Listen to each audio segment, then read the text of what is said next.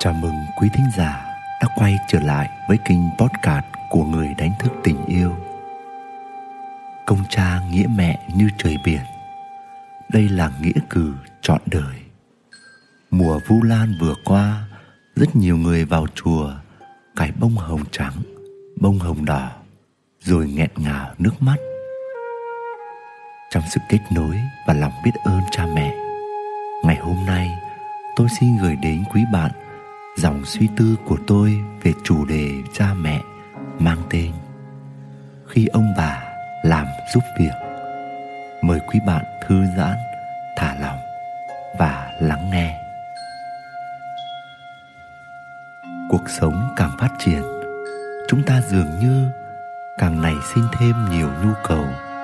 Và để đáp ứng được các nhu cầu ấy, chúng ta phải làm nhiều việc hơn, có nhiều mối bận tâm hơn có nhiều vấn đề cần xử lý hơn. Và cuộc sống chúng ta trở nên bận rộn muôn phần. Kéo theo đó, nhu cầu có người giúp việc trở nên hot hơn bao giờ hết. Theo quan sát của tôi, trong bối cảnh hậu covid, với tình trạng kinh tế khó khăn của nhiều gia đình, họ không còn khả năng chi trả cho người giúp việc nữa. Thêm vào đó, không phải tất cả, nhưng có không ít những người giúp việc ngày càng lên mặt và có nhiều yêu cầu cao với chủ nhà. Rồi khi theo dõi trên một số diễn đàn, tôi lại thấy nở rộ lên nhiều tình trạng người giúp việc thiếu trung thực và gây ra nhiều hậu quả không hay cho chủ nhà. Trong bối cảnh chung như thế, nhiều gia đình chọn giải pháp nhờ ông bà ở quê lên phụ giúp trông nom nhà cửa và chăm cháu giúp mình và tưởng như lựa chọn nhờ ông bà phụ giúp sẽ ổn thỏa và yên lành. Nhưng thực tế thì giải pháp này cũng có những điều mâu thuẫn. Bởi có khi chúng ta thấy yên tâm và an toàn khi trao nhà cửa và con cái cho ông bà. Nhưng lắm khi chúng ta lại thấy ông bà thật phiền phức và rất khó để yêu cầu ông bà chăm sóc nhà cửa và con cái theo cách của mình rồi có khi chúng ta muốn ông bà nghỉ ngơi tuổi già, tận hưởng cuộc sống. Nhưng rồi, có khi chúng ta lại muốn tạo công ăn việc làm cho ông bà để ông bà thấy mình có giá trị, thấy mình còn có ích cho con cháu. Cả bản thân ông bà cũng vậy, giúp cho con cháu mình, phụ chúng nó một tay lại được vui vầy cùng con cháu là một hạnh phúc không gì sánh bằng. Nhưng rồi cũng có lúc, ông bà thấy cả đời mình đã hy sinh cho con rồi.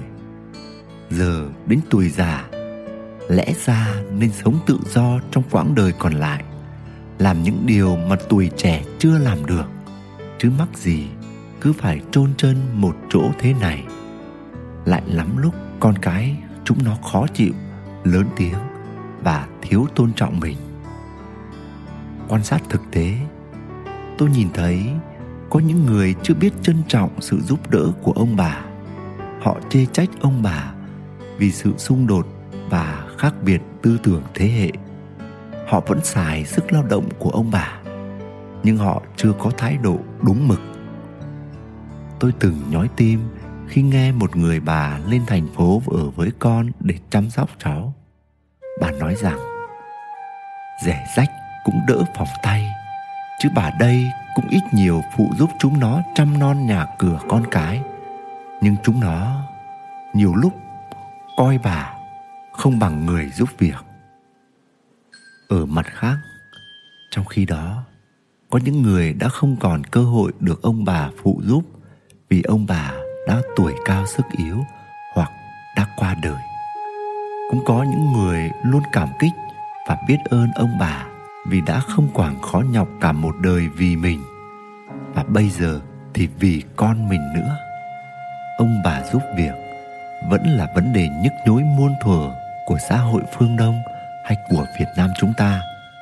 Chắc chắn sẽ không tránh được những xung đột hay những lúc đau lòng khi mình đã tận dụng quá sức lao động của ông bà.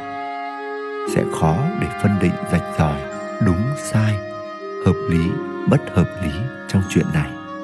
Vì vậy, trong mọi trường hợp, hãy ghi nhận cảm xúc của mình và ghi nhận cảm xúc của ông bà, đồng thời đặt nền tảng tình yêu đích thực trên mối quan hệ. Chỉ có như thế, bạn mới có sự linh hoạt để điều chỉnh sao cho phù hợp nhất với bối cảnh riêng của gia đình bạn. Và trong tất cả, hãy luôn chịu trách nhiệm cho lựa chọn của mình và sẵn sàng thay đổi cải thiện khi cần thiết để mọi việc luôn hướng đến những điều tốt đẹp nhất cho mọi người và chìa khóa vạn năng để mở ra mọi bế tắc, đó là hãy yêu thương nhiều hơn. Nguyễn đức quỳnh, người đánh thức tình yêu. Quý thính giả đang nghe trên kênh podcast của người đánh thức tình yêu, hy vọng những chia sẻ của tôi tô thêm sắc màu cho những trải nghiệm của bạn. Chúc bạn luôn tìm thấy bình an và niềm vui giữa cuộc đời. Xin chào và hẹn gặp lại bạn.